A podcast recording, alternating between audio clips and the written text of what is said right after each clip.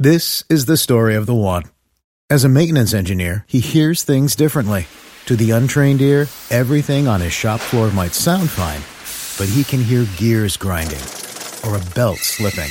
So he steps in to fix the problem at hand before it gets out of hand. And he knows Grainger's got the right product he needs to get the job done, which is music to his ears. Call, clickgrainger.com, or just stop by. Granger, for the ones who get it done. At the UPS store, we know things can get busy this upcoming holiday. You can count on us to be open and ready to help with any packing and shipping or anything else you might need. Is there anything you can't do? Um, actually, I don't have a good singing voice. the UPS. Nope. But our certified packing experts can pack and ship just about anything. At least that's good. The UPS store. Be unstoppable. Most locations are independently owned. Product services, pricing, and hours of operation may vary. See Center for details. Come in today to get your holiday goodies there on time. And he came this morning. You can touch him and see. You can feel how warm. Oh, he's boiling. Yeah. He's burning up. The Yes. temperature is 40.1 degrees Celsius. Anin is lying on a table in A and E. The door is open to the hot African day outside. So since three days ago, he started developing fever. Then he started feeling pains in the joints, in the stomach, uh, in the chest. Anin's problem is being discussed far and wide. let's even just talking about adults who have it. One person once said, "Look, you feel like you want to die." So the, the life cycle is the female mosquito takes some blood and uses the blood to make a very rich kind of an egg. How do we stop a disease, a deadly disease, that's spread by mosquitoes? Anin has malaria. He is at the end of a circle of events all those people are trying to break. Just arrived. Then the opportunity. But how do you stop a disease that's carried by mosquitoes, the population of which is calculated at about 100 trillion? To tackle a problem like this requires good ideas, science, and lots of money. This is my fake mosquito. Eamon Keogh has a good idea. This is vibrating like a mosquito wing would vibrate very, very fast. Professor Tsiri Agbenyega has the science. The genetic makeup of parasites is so complex that it's difficult to put out a vaccine that would attack the whole organism. And this man has the money. Of course, we need drug companies uh, to give us their expertise. Uh, we need rich world governments to be very generous in, in providing aid for these things. And so, as these Bill Gates also has the passion. He wants malaria gone and believes it can happen within his lifetime. that we will be able to eradicate malaria. I wanted to find out why malaria remains such a big problem and to meet those trying to find solutions to a disease that is 35 million years old. So, armed with anti malaria pills, an insecticide treated bed net, a mosquito spray that could strip paint, I set off for Ghana in West Africa. Ladies and gentlemen, good morning and welcome to Accra. The local time just approaching 10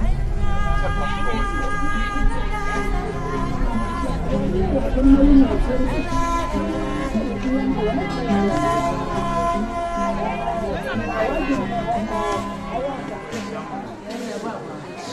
I'm in Agogo Regional Hospital in central Ghana. I studied one year in Belfast, and I picked up such a, a strong accent from there that for years and years, it's only the Ghanaian accent which has washed the Irish accent away. the, the, the Belfast accent. It was terrible. My brothers were laughing and saying, "You don't know how to speak English. What are you speaking? What language is that?" This is the location of one of 11 trial sites for the RTSS malaria vaccine. So far, Bill Gates has given $200 million to develop the vaccine. Nestled in some green hills, the hospital is a mix of progress and something resembling a 1950s sanatorium. All separate buildings linked by roofed walkways. There are green spaces, rows and rows of washing, goats, pecking chickens, and even some incongruous peacocks, echoing the cries of the children. There are people queuing everywhere, at A&E, at outpatients, but there is also a pervading sense of purpose and hard work. The paediatric ward is led by German doctor Theresa Rettig. Teresa has been in Ghana for 16 years. And when I came to Ghana, I had no knowledge at all about malaria. From the book, yes, but from clinical life, no. My first experience was my own malaria. It was quite frightening. It feels just as bad as a severe in influenza in, in Germany, where you have all body pains and aches and headaches, and you feel very frightened. So it was a very bad experience, and that happened despite prophylactic treatment. So, what do you see on a daily basis at Agogo? It's an ordinary district here. We have a daily attendance in our under five clinic of around 200 children. We have daily admissions of around 10 children per day, and that doubles in the rainy season, and that doubling is mainly due to malaria. Particularly the child under five who with malaria quickly gets very sick, quickly gets severe anemia and cannot eat and can get convulsions. They know the national program, they have access to the drugs, and still, still then children get so sick that they need to come to, to this hospital, come on admission. And um, the mortality rate has never been where we want it. It, it, it has been reduced, but it, it's still mortality rate. When the children get malaria and it affects the brain and they get cerebral malaria, they have a higher risk.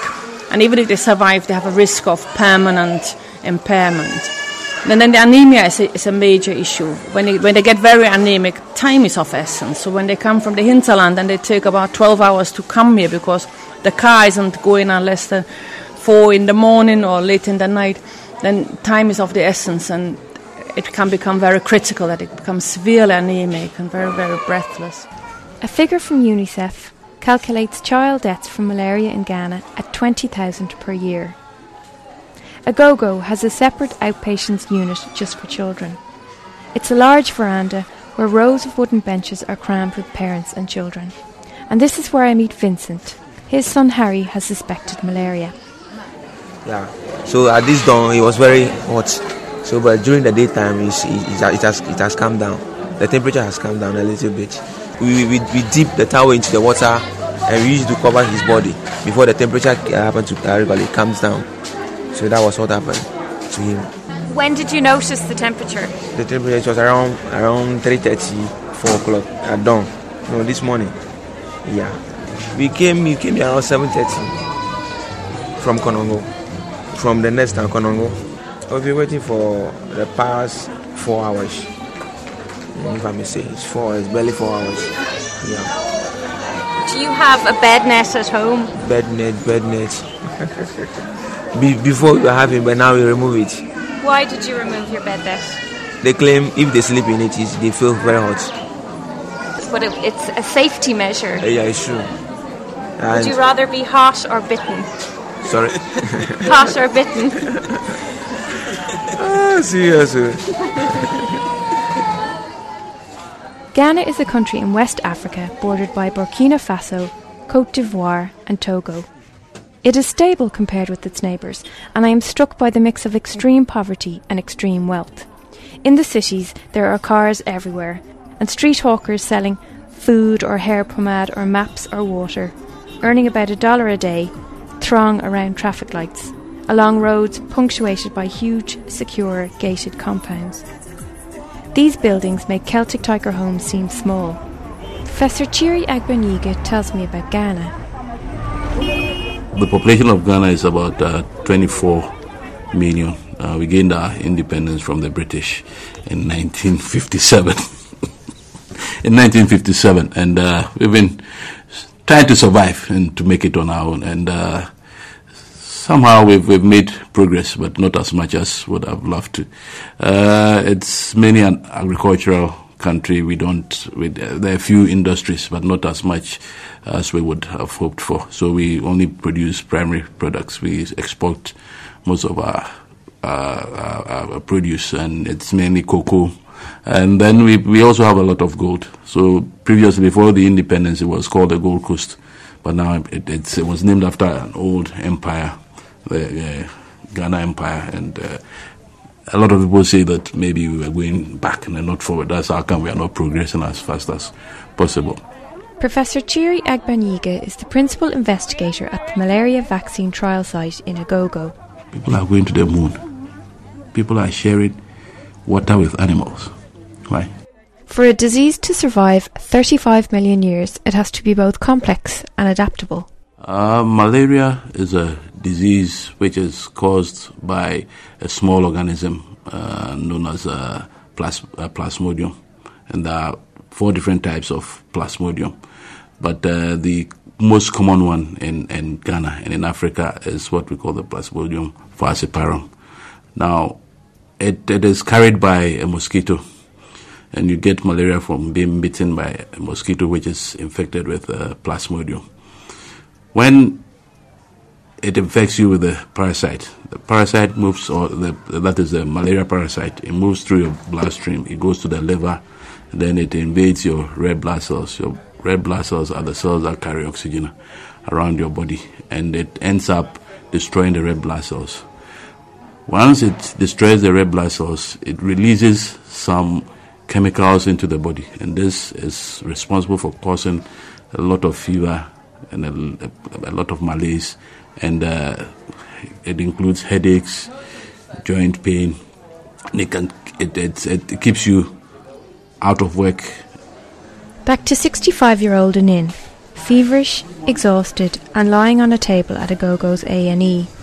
The doctor looking after him is Samuel Ajay. Three days here. So since three days ago, he started developing fever. Then he started feeling pains in the joints, in the stomach, uh, in the chest, in the head. Then he went to buy medication in the store, in the drugstore in town. But it didn't subside, and he came this morning. And when he arrived, we just checked the temperature. It's 40.1 degrees. Um, right now, what we are doing is because he's not able to eat properly, ofe, and he's vomiting also. Yeah, we detain, we do blood film, we take blood to the lab. We do The recommended treatment for malaria is artemisinin combination therapy. So either you give artesunate amodiaquine combination or artemether lumefantrine. It's also a combination um, co-formulated treatment. The drugs are taken in combination to try to stop the malaria parasite from developing resistance to the drugs. If they are vomiting, then we have the injectable. But normally, when they are not vomiting, we prefer to give the oral treatment. There is no symptom for malaria that is unique for malaria alone and you know you have malaria. It doesn't exist. Even if I personally will tell you that I think I know when I have malaria because it feels so achy. But we know from, from studies that there's no symptom at all that is unique for malaria. And therefore, we have a lot of misconceptions. And Of the children that are admitted on a daily basis, how many did you say were admitted on a daily basis? 10. And in the rainy season, in the so called malaria season, um, we probably admit up to 20 in a day. How, how what percentage of those um, admittances would be malaria cases? Suspected malaria, more than 50%, and proven malaria, 30% probably. And also, we have quite a number of children who did have malaria and then come after three days of treatment because, despite the treatment, their blood has dropped so much that they are severely anemic and then they need admission. So, you see, we, we always come back to anemia. Anemia is, is the main burden for our children under five, that the malaria causes so much anemia. From Teresa's perspective, malaria is part of daily life for everyone in Ghana. Um, it can affect everybody. And we have it all around the year, though we have clear seasons where it is more prevalent when we have the rainy season. But we are in a hot, so called holoendemic area and we have it all around the year. Y- You can't beat mosquitoes. They are more than you, they, are, they outnumber you, they are, they are more smart than you. When you spray your room and there's a, a hole in the netting, you still can be bitten. Others would disagree with Teresa. Uh, I'm quite optimistic that we will be able to eradicate malaria. One of the people Bill Gates has given his money to is in a classroom in Dublin. So traditionally, uh, entomologists will count insects by using one of a few techniques. One of which is called a sticky trap, which is what you think it is. It's a piece of paper that's very sticky. You leave it in the field or next to a house. You come back next week and you count those um, little dots. The problem is, of course, that uh, twofold. One of which is it's actually hard to look at a sticky trap and count what's in there because it's it's dead, it's all curled up, and um, it, it, takes a skilled entomologist to actually do that. Another problem actually is that you typically will go and look at this sticky trap once a week, which is reasonably fine grained, but mosquitoes often only live for two weeks as an adult. So by the time you actually have a dense sticky trap with a, mosquito outbreak, the mosquitoes have already been alive, caused all the problems around the waning cycle. So that's actually a very slow system. And part of my motivation in what work I'm doing uh, right now is to get real time counts of insects.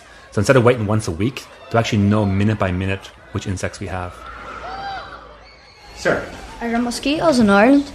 Uh, good question. Uh, there are mosquitoes in Ireland. There's about 18 kinds of mosquitoes that live in Ireland. Uh, but don't worry about it because it only matters if people in Ireland have malaria.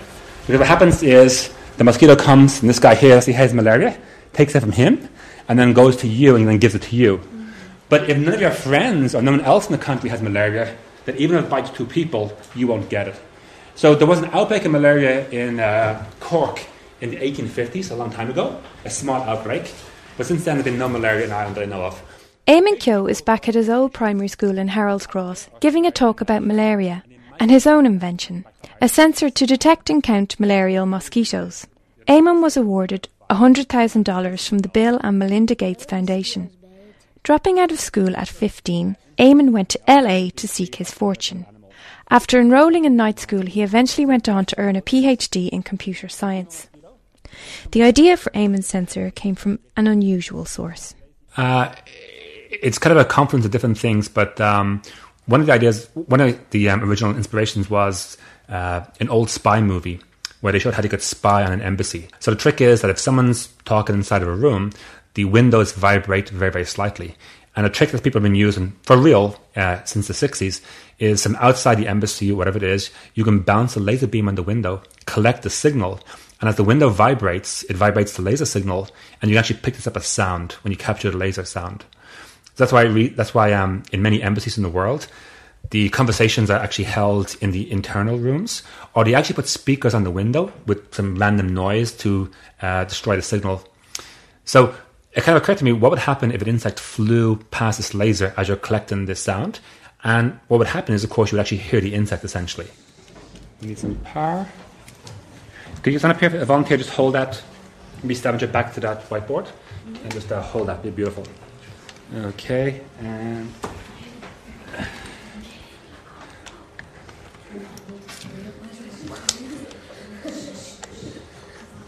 Uh, actually, would you mind? Yeah, love you. Just, just hold that. Cool. Actually, let's stand out way so people can see. Perfect. Thank you so much. And we turn it on. Okay. So right now, what we're seeing actually here is all the brains, all the clever parts are actually hidden in here. But this wire here comes and it shines a laser, and you can see the red laser is shining here.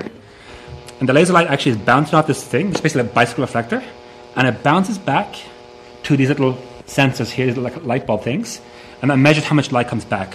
So if I move my hand slowly, and you listen carefully, you might hear a little blip. But if I actually make a, this is my fake mosquito. Let's.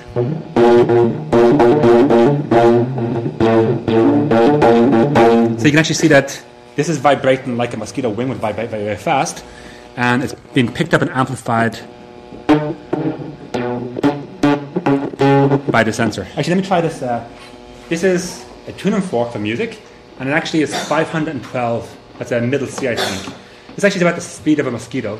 So you can hear it now, but now I can't hear it anymore. At I'm a little bit deaf, maybe you can. But if I put it in here,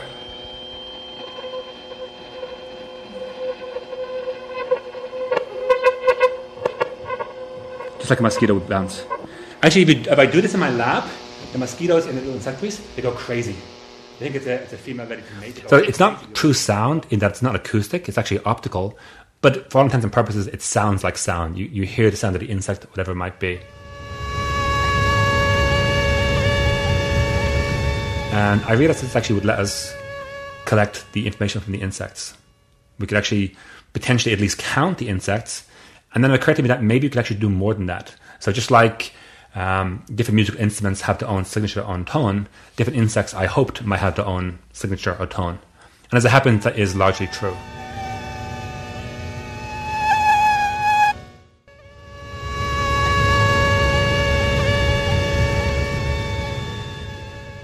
How will your sensor actually help in the fight against malaria? How will it help scientists? I think a good analogy is to a stethoscope or a thermometer in a hospital. Uh, those things don't cure diseases, but they let the doctor know who is sick and maybe what they're sick of. And if the doctor has an intervention, like a drug or a treatment, he comes back a week later, he can measure your temperature, your heartbeat, and know if he's successful or not. So my sensor is similar in the sense that it doesn't do anything in terms of changing the insects, but it simply says where the problem is and if an intervention is made, how well it's actually worked. So if you imagine you have lots of these sensors spread out over a, a village, what have you, um, they might initially report no insects or no dangerous insects for weeks or months at a time. And it's sensors report that in the north part of this village or some place, we have an outbreak of insects. It can tell you, first of all, very early. You can go intervene by many of these interventions, which include things like, you know, bed nets and um, uh, insecticides and various other things. And then it can also tell you if you succeeded, if the mosquito count has actually decreased because of your interventions. How are mosquitoes made? Well, mosquitoes are just uh, insects like anything else. They simply breed like any other kind of animal. Is that, is that a question? I mean, um, oh, so the, the, life cycle is the female mosquito takes some blood and uses the blood to make a very rich kind of an egg. She lays the egg in a small pond of water. Has to be water that doesn't move. And then the mosquitoes live there typically for two or three weeks as they, the eggs get larger and larger, and they hatch out and they fly away. Sometimes the eggs for mosquitoes that live in a desert then the eggs actually live in a dry place for years and years and years till it rains. And then when it rains once in the desert, they use that bit of water and come to life and then fly away. So they're, they're very clever. They can really survive a lot of difficult situations. While Eamon's sensor is like an early warning system to detect malarial mosquitoes and potential outbreaks, there are many interventions already in place to deter mosquitoes. One of which is the insecticide treated bed net. But not everybody uses bed nets, and other uses have been found for them, such as wedding veils and fishing nets. I also heard that not everybody in Ghana has access to bed nets. In another village called Tabusum, outside the capital Accra, I was invited to a malaria awareness class at the Behaviour Changes Centre with Gloria from Plan Ghana. With cocoa beans drying in the sun, the village smelled sweet and smoky, and the villagers had their own way of welcoming me. This is very typical um, announcer, community announcer, calls people.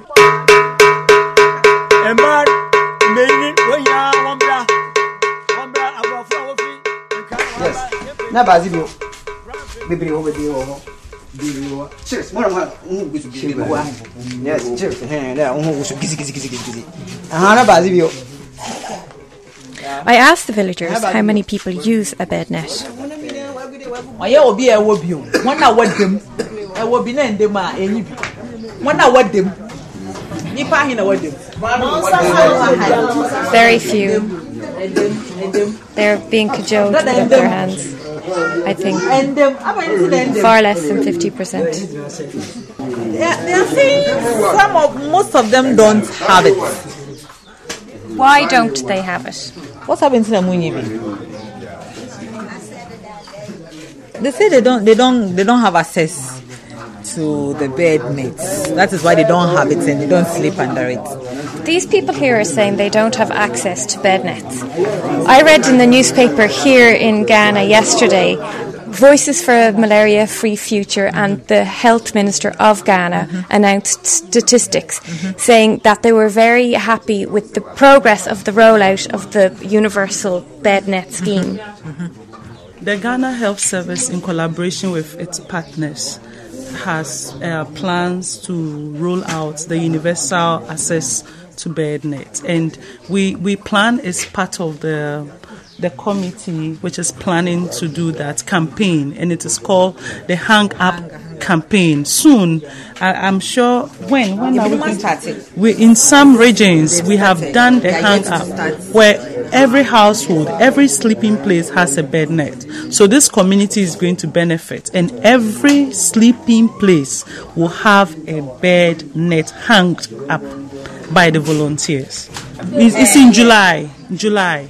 July next month. But even if you have a bed net, it might not stop you from getting bitten. Back at A&E in Agogo, I ask Anin if he has a bed net. Oh, mosquito net with you.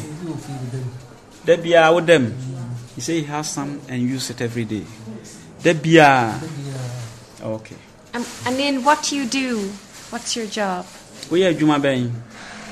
It's a farmer. mason. And he's also a mason.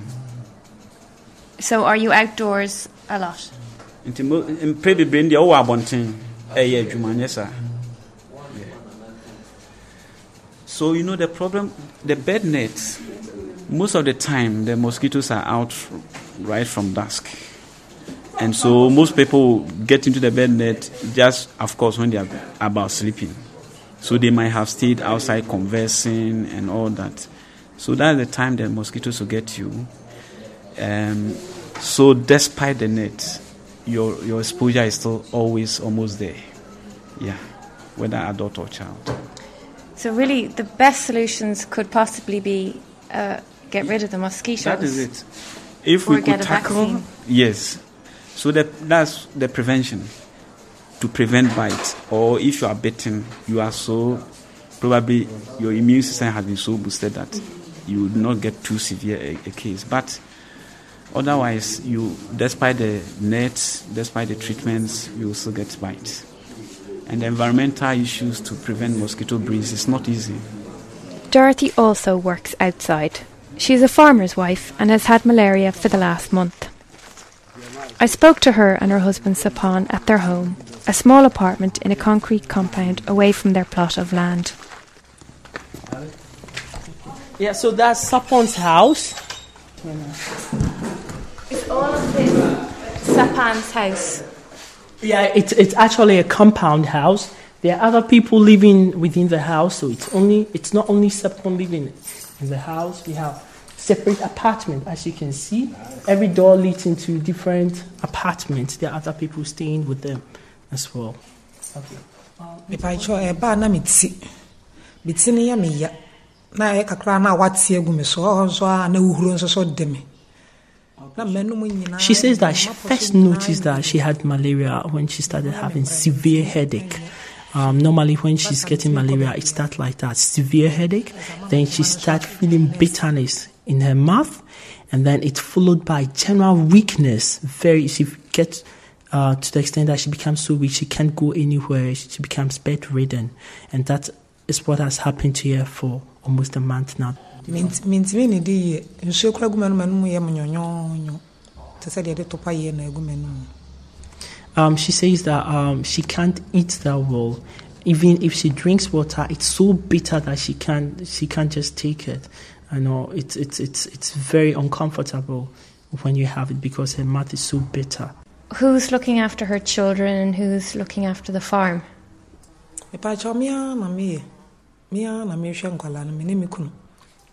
Um, she says it's the husband who is doing everything now.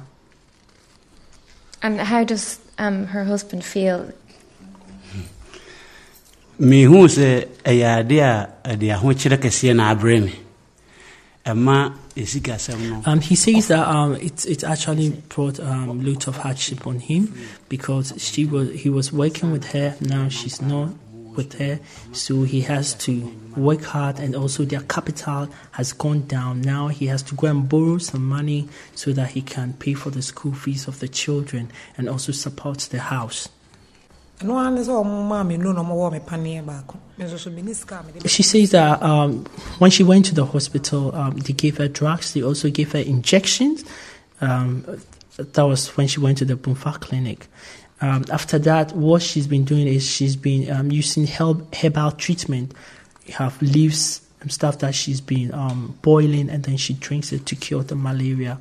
So that's what she's been using, the treatment she's been using, because she doesn't have enough money to go to the bigger hospitals in Kumasi, you know, to uh, go for further treatment. Dr. Teresa Reshik in feels very strongly about local cures and those who sell them. and uh, we we consider them all to be um, charlatans because there's there is simple and straightforward treatment for malaria. So if you don't go for that, everything else is not acceptable. Herbal remedies um, include virtually everything from just a soup of leaves and bark that the neighbor cooks for you, not really knowing what is inside, to companies which are registered and which, um, for example, have quinine in it. Um, virtually everybody has something and says, oh, that might be good for malaria, that might be good for malaria. But none of those are approved. None of those are approved as drugs when you have malaria. Did the families and parents have to pay for the treatment when the children are admitted?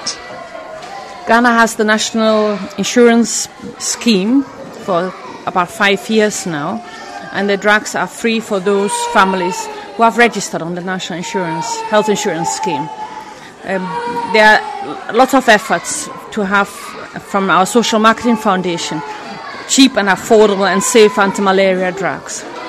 So just now they have launched a new product which is controlled, is, is of good quality, and that costs a little bit less than one euro for the whole course for one adult, and for the child probably in the, same range, maybe a little bit less.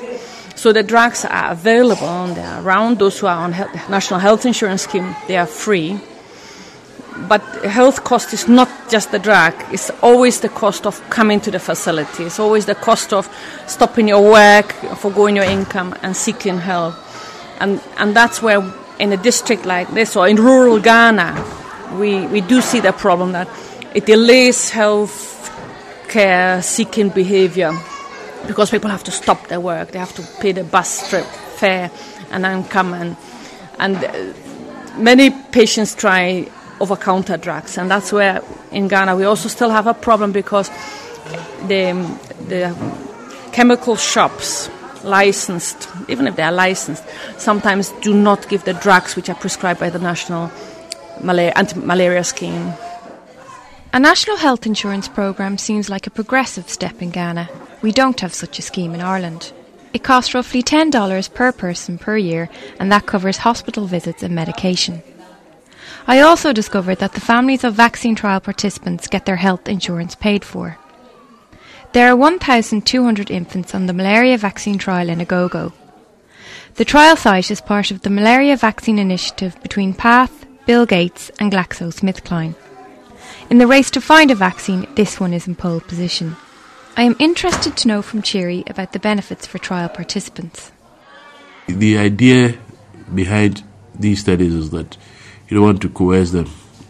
You don't want to give them incentive that would make them feel that, oh, because I'm going to get a big sack of rice, I want to enter this.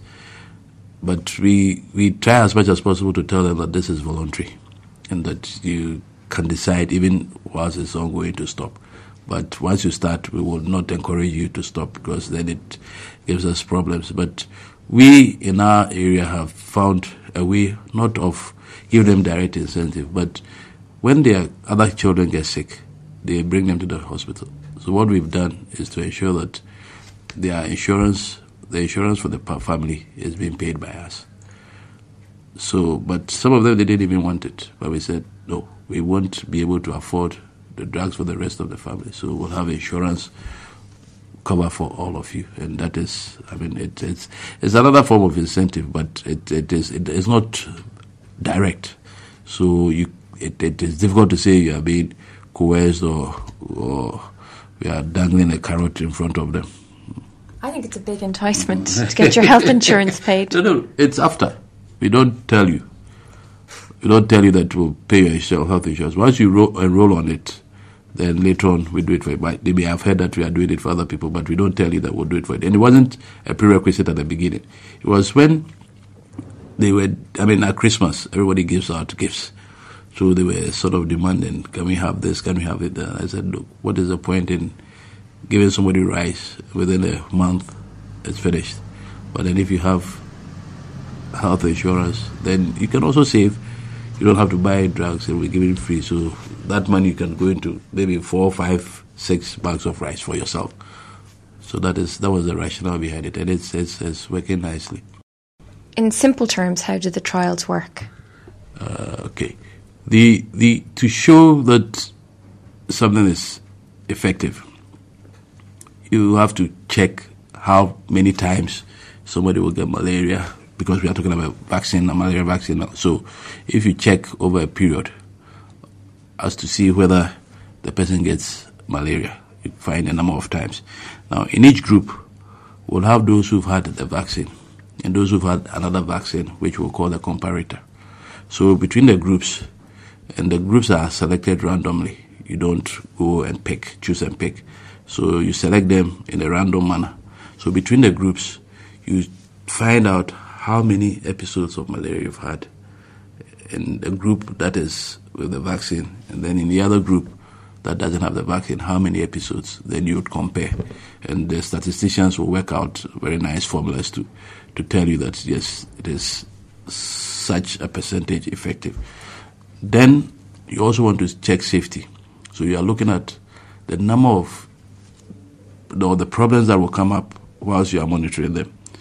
And if if there are issues that you think may not be related to the vaccine, you record, or may, may or may not be related to the, to the vaccine. So you record every incident of illness, no matter what, even if it's not directly related, you record it. Then at the end, you compare between the two groups again to see whether there's more in one group, whether it's the same or whether there's less. So that will give you an idea of how effective and how safe the, the, vaccine or a drug is. It's a child who is in the malaria vaccine study. You know that the vaccine study is double blind. Half of those who are vaccinated get malaria vaccine, half don't get. So with this patient, nobody knows whether he got the malaria vaccine or he got the placebo. As Tsiri has explained, all incidents of sickness for vaccine trial participants must be recorded. I am told that this trial does not use a placebo but a comparator. So while some infants are given the malaria vaccine, others get a vaccine for tetanus or polio or rubella. There are three patients in the small intensive care unit. One has a snake bite, one has a heart condition, and three year old Gladys, who is on the vaccine trial, has malaria. This is our treatment room where we nest the critically ill patients. This our malaria case that is uh, Gladys Amako, uh, Nimako. So the, the mother is sitting beside her.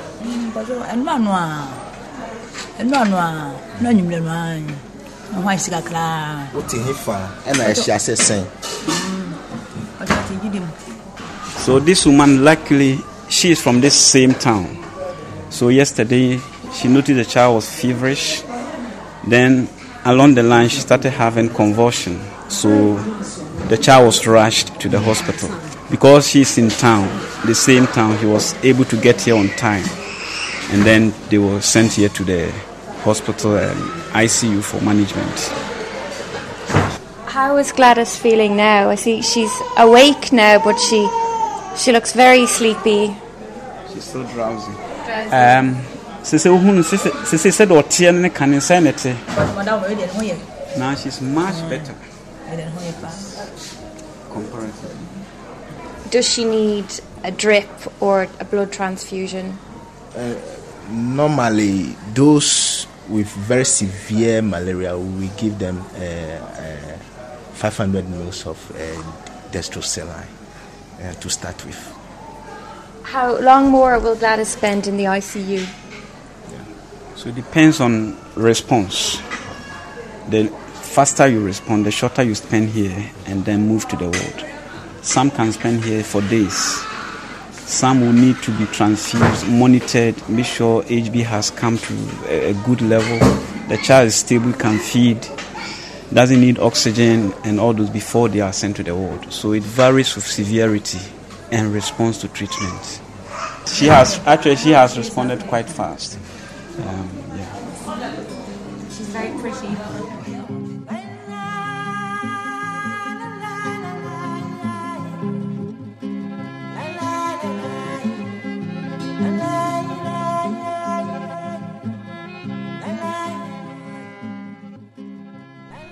Given that malaria has been around for 35 million years, myths and legends abound about the disease.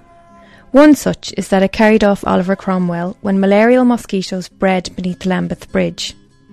Not so good for Oliver, but perhaps good for us Irish. Mosquitoes were also a deterrent for the white man in West Africa. Professor Tsiri Agbenyega explains. And I don't know whether you, you, you've heard about the white man's grave before. The early settlers, when they came to Africa, the West Coast became known as the white man's grave because they didn't have any immunity. And you get bitten, and you, you, you were just like a kid with no immunity. So they got the severest form of malaria, which is cerebral malaria, and a lot of them died. Now they go to the eastern part of Africa, South Africa. The climate did not allow mosquitoes to thrive, so they did not die from malaria. So that's why they settled in the highlands in Kenya and South Africa in the very cold places. But in West Africa, it was very difficult for them. And even some some rebels, I mean, in, in inverted commas, have said that we should make national awards of was the national order of the mosquito because it kept them out. So not, not for long.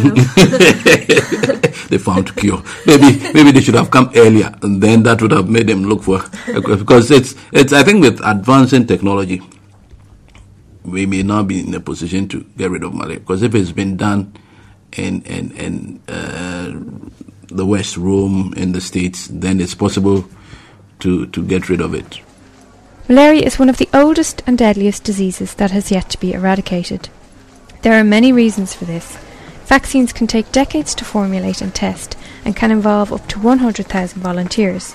Few vaccine formulas survive the clinical trial process. Dr. Samuel Adjei shows me around the vaccine centre at Agogo. This is the vaccination centre.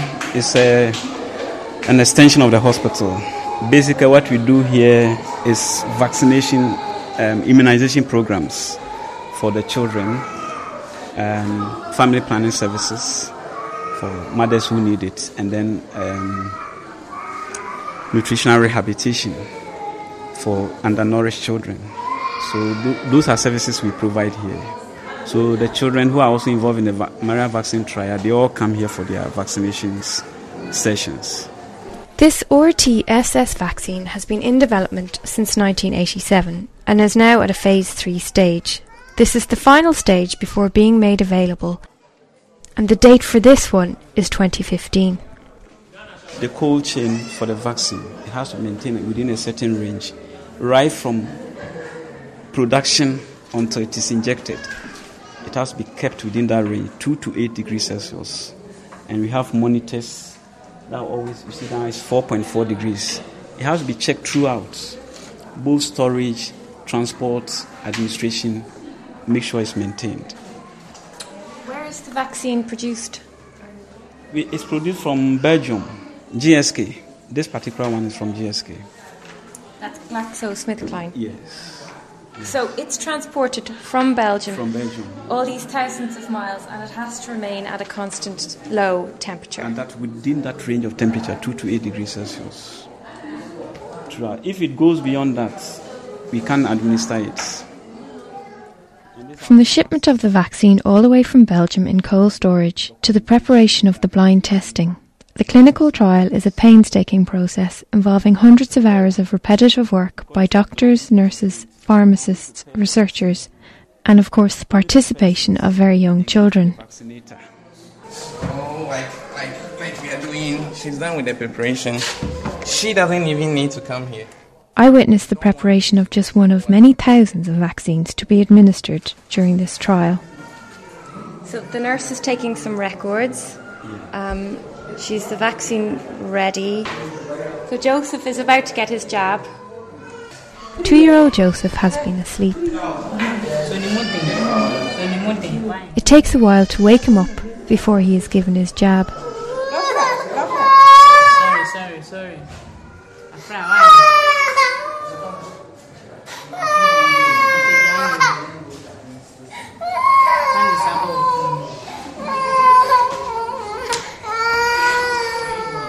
Another reason for the delay in developing a vaccine against malaria is the fact that it is a parasite and not a virus. It is a very complex biological structure with 5,000 genes. No vaccine has ever been developed against a parasite, making the RT-SS vaccine a massive breakthrough. The RTSS is is from components of the vaccine. It's not just one component. So the R is a part of the plasmodium, the organism, is a part of the organism. Then T is also another, something else. S is surface antigen from hepatitis. So they've put together a few things, and that is why they call it RTSS. So it's just it's more like a trade name. No, no, it's not a trade name. It's, the, it's, it's, it's a combination of various components of what has gone into the vaccine. So that is why it's known as RTSS. Because if we decide to string the, all the components along, I would not even be able to say it, uh, mention it. So RTSS is, is just very simple. Mm-hmm. Is it? It's a bit like Coca Cola. Nobody knows the magic ingredient. Uh, yeah, I mean, somebody knows, but they were not telling us. Has there ever been a vaccine against a parasite? No, this is the first successful one. The genetic makeup of parasites is so complex that usually with a vaccine, you'd want to use a part of the organism that causes a disease to produce, to help the body combat any invaders that are coming to cause the disease. But if you have a parasite, there are so many complex parts of that parasite that it's difficult to put out a vaccine that would attack the whole organism. And the parasites also have an ability to change or to mutate, and that is also a problem. So, this is the first time we have a vaccine against the parasite, and we are hoping it will not be the last time. And again, we are also hoping that this being the first one, there will definitely be an improvement on this. And I have uh, a, a, presentation on my on my computer that I usually show to uh, anybody when we are talking about progress. I show them the first airline from the Wright brothers. I show them some of the airlines that were in the early uh, 90s, right up to the jumbos that we have now. So we are hoping that the same will happen with the parasite vaccine, that will move maybe faster than the airlines moved, but then we'll get to a point where we'll have vaccines for a lot. Are other parasites out there that would, would, would want to come back, but this may be a template for developing a vaccine for them too. At the vaccine centre, one mother, Grace, explains why she volunteered her child for the vaccine trial. mepaakyɛw keesiafoɔ no na etu bɔ fam a ɛfa a obi a ɛfɛ no esther ɛso maa ne bɛɛ fie na ɔbɛka kyerɛ me ɛna ɔde me so mehyɛɛ mu She's mentioned about the one who came to their home. That is one of the field workers. When they are doing home visits, the one who came there was called Esther. So Esther informed her about the trial, and that's how she got to be informed and came to join. kyɛ sɛ mebaeɛ no meba no ho baabi yɛ ne yɛ a mepagya no ba doctor na ɔmo ahwɛ no ama me Like he's been educated, so that education enables her to recognize signs of malaria so that she can report early to hospital. Uh, so she knows that with that education, she can take proper care. And then also, she was informed about the benefits of a child's immunity being improved. Does Grace know who Bill Gates is? What will be a friend Bill Gates in there? mate mate na menni no He has heard, but he doesn't know him. Do people here know about Bill Gates and his involvement? Yes. What we know is that he's the major sponsor of the whole program. That's what we know. Back to Bill Gates and his dream.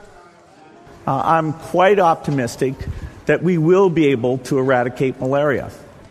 Well, if you have to dream, and it's a good dream. Now, the vaccine is not the wherewithal for everything. We will, we still have to continue with the other measures that help control malaria. We don't have to stop the bed nets. We don't have to stop the spraying. We good sanitation. That one we even have to speed up to ensure that the parasites are not the, the, the mosquitoes are not breeding. And there are other control measures that are targeting the mosquito. And I'm sure Bill is also involved in some of these. He's given out a lot of money to some of these things. So he's, he's, he's, he has a good dream. And with effort and the fact that if we have the vaccine too, if we add all the, the, the, the guns, the big guns we have, I'm sure we'll be able to defeat it and he will be a happy man. All of us would be. But it's, as I said, it's, it's a very, very good dream and uh, we are all hoping that it, it becomes reality. In the initiative, you know, the pharmaceutical company is a pharmaceutical company, they're a business. So it has to be asked what is in it for GlaxoSmithKline? Mm-hmm. I, unfortunately, I can tell you. but so far, all indications are that they are they are going. I mean, they are happy, quite happy, to go with what everybody is planning, and to ensure that the vaccine, when it's ready, will be available. And recently, there was an item in the papers where they are saying that even a lot of they are not GSK, but most of the drug companies are saying that for some vaccines and drugs, they are only going to recover their cost, which is a good thing. They are not going to put a lot of profit on it. So, for the people that I've met on this journey, people like Grace and Gladys, Dorothy and Sapon, Anin, Teresa, Samuel and Gloria, what impact could this vaccine have on their lives? So far, with the tests that have been done over the last few years, I think that it has, has shown a lot of promise. And it's very good that it didn't start at the bottom. It's, it's about 60, 50 to 60 percent uh, effective. And that is a very good sign. If you consider that this is the first one and there's room for improvement, it will be improved definitely with the way things are working. What we have now is good, but it is possible to have something better as we learn more about how this one is working. So I think it's, it's a very good start. I don't want to put words in your mouth, but it's potentially a Nobel Prize winning well, development. That that will not come to me. it is. I mean, if it, it would change the world so much that the those who brought it out should should be rewarded with a plaque or something. I mean, yeah, if it's Nobel, why not? Malaria free future. This is our dream. Roll back malaria. Children, let's fight. Search and destroy all the bleeding places. All mosquitoes, like stagnant waters in ponds and puddles, stagnant waters in cans and ties, stagnant waters in everywhere. From home to home, from school to school, children are saying, Give us early treatment to get us protected. If malaria attacks, for lack of protection, give us early treatment to save our lives.